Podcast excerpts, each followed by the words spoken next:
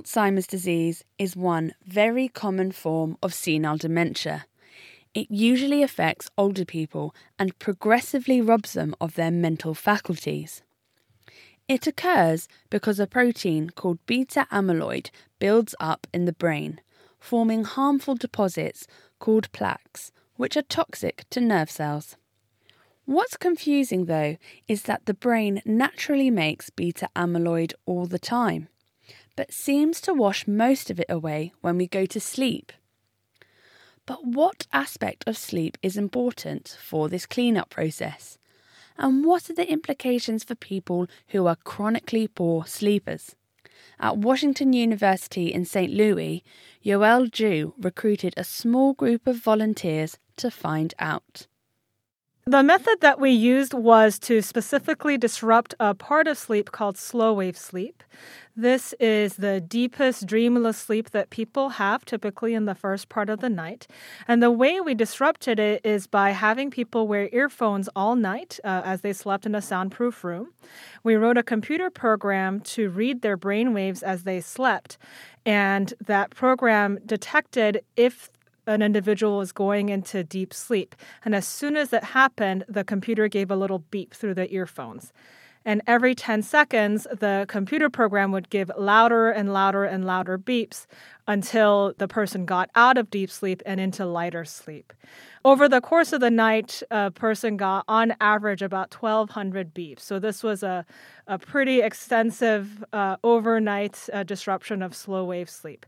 But our goal was not to deprive the people of sleep, it was just to get them into really light sleep all night. And did you then compare the amount of the proteins you were measuring in the brain when they were having this sleep deprivation or sleep disturbance situation with when they had a normal night's sleep? Yes. So uh, we randomized the order that uh, people had a regular night of sleep compared to the night with the slow wave sleep disruption. And on the following mornings, we did a lumbar puncture, which is also called a spinal tap. And this is a method to get fluid that surrounds the brain and spinal cord. And we compared the amyloid levels between the two conditions to find out if there was a change with the slow wave sleep disruption. And what did you find? Compared to a regular night of sleep, the more we disrupt the slow wave sleep, the more the amyloid increases. And so, uh, this is good evidence that slow wave sleep is the part of sleep that lowers amyloid overnight. Now, when you say it lowers amyloid, just explain that mm-hmm. a bit. So, what actually is amyloid and how does its level change during the day and night normally? So, amyloid is a substance that's uh, continuously produced by brain cells or neurons. Over the 24 hour day and night, there is a variation in the amount of amyloid where it increases during wake and decreases during sleep. And do we know why it does that or how the brain achieves that fall when we go to sleep normally? Well, there are two hypotheses for how this happens, um, and they may both be true. Uh, one is that since the brain cells are making or releasing the amyloid during activity, during sleep, when the brain cells are resting, they are simply making less of the amyloid. The second hypothesis is that there is a clearance system in the brain that increases during sleep.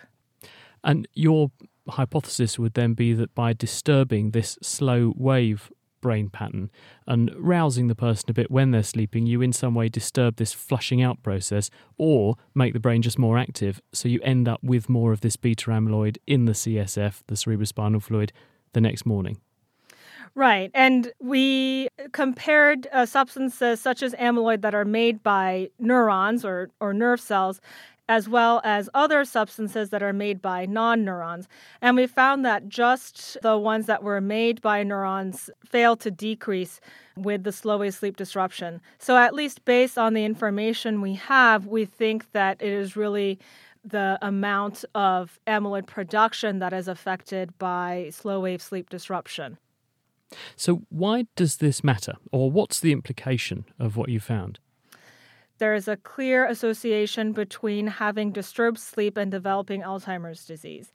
And so it helps to find out which aspect of sleep uh, may be modifiable or um, is important in this process because if we can um, improve people's sleep, and now we know a deep sleep, um, we may be able to reduce the levels of amyloid and uh, therefore hopefully reduce the risk of the amyloid uh, clumping up into what are called plaques, which is the first step of Alzheimer's disease. So don't go to sleep listening to your MP3 player. That was Yo-El Ju, and that study was published in the journal Brain.